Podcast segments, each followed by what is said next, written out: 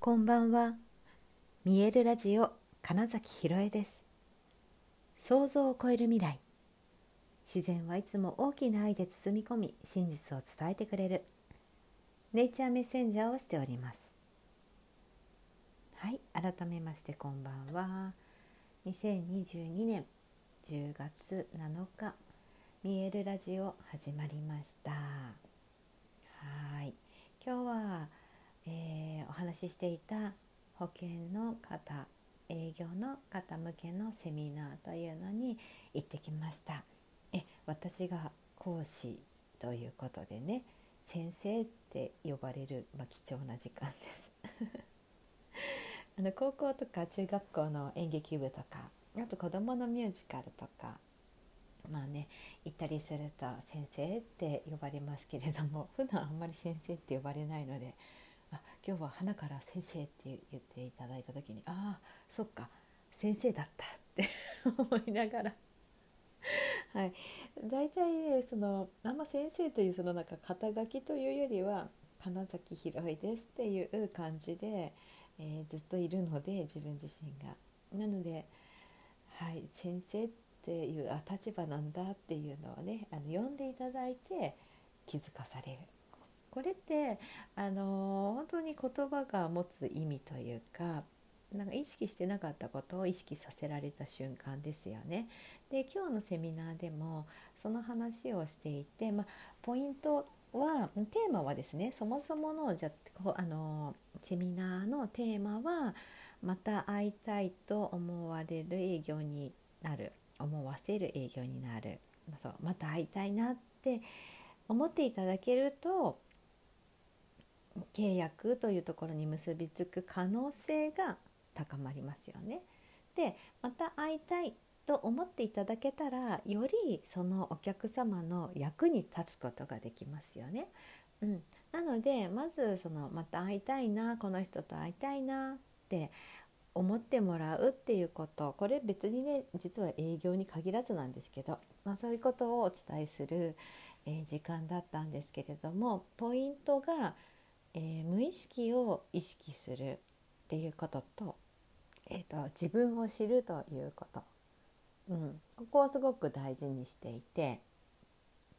はい、そこに関しては実は俳優向けの何、えー、て言うの勉強会ワークショップとかでもほぼ同じようなことをお伝えしているんですね。でこの無意識にやっていることを意識するってもう本当に単純なことで言ったら今あのこれを聞いてくださっている方がどんな座り方をしてますかみたいなことだったりします。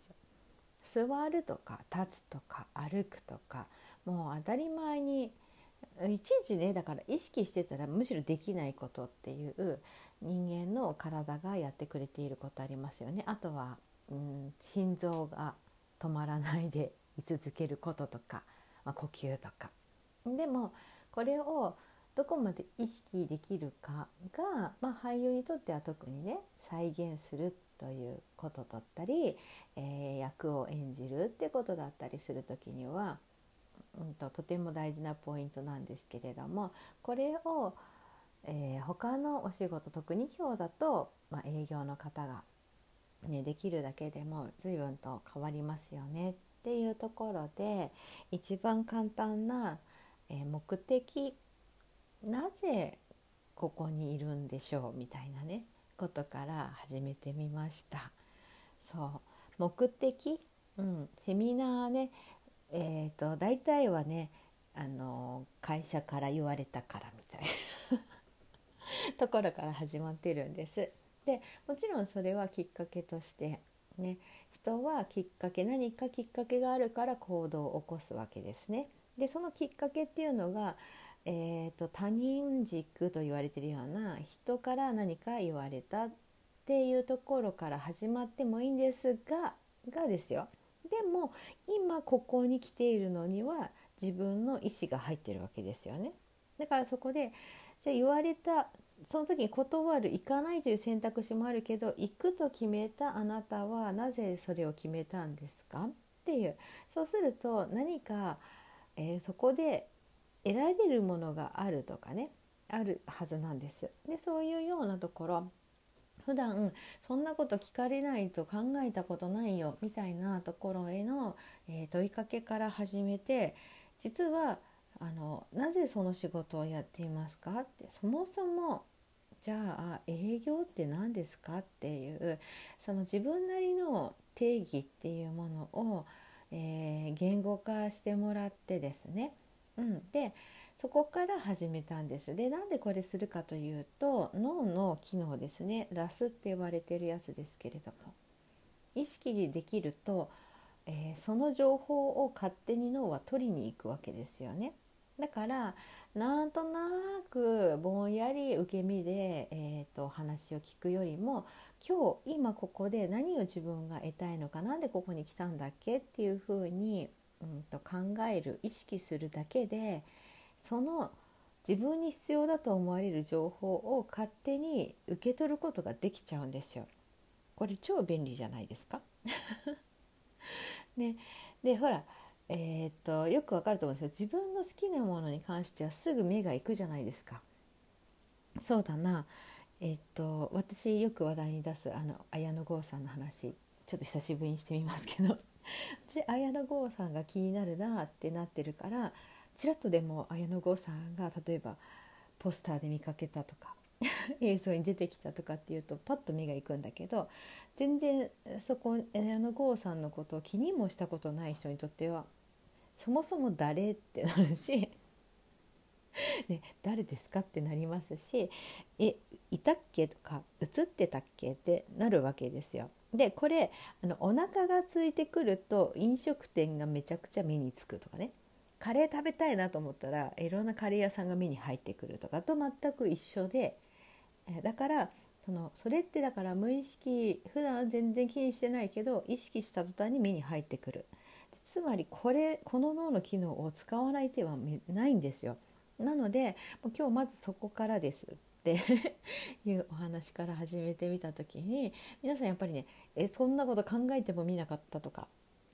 うん、当たり前すぎてだから仕事やってることが当たり前すぎてなんで仕事やってるんだっけなんて考えたことなかったっていうところをまずこうね頭を使っていただいて自分を知るという時間を作っていただいてそこからあの実際の体フィジカルな面から、えー、と表現をしていくこととか、うん、また会いたいと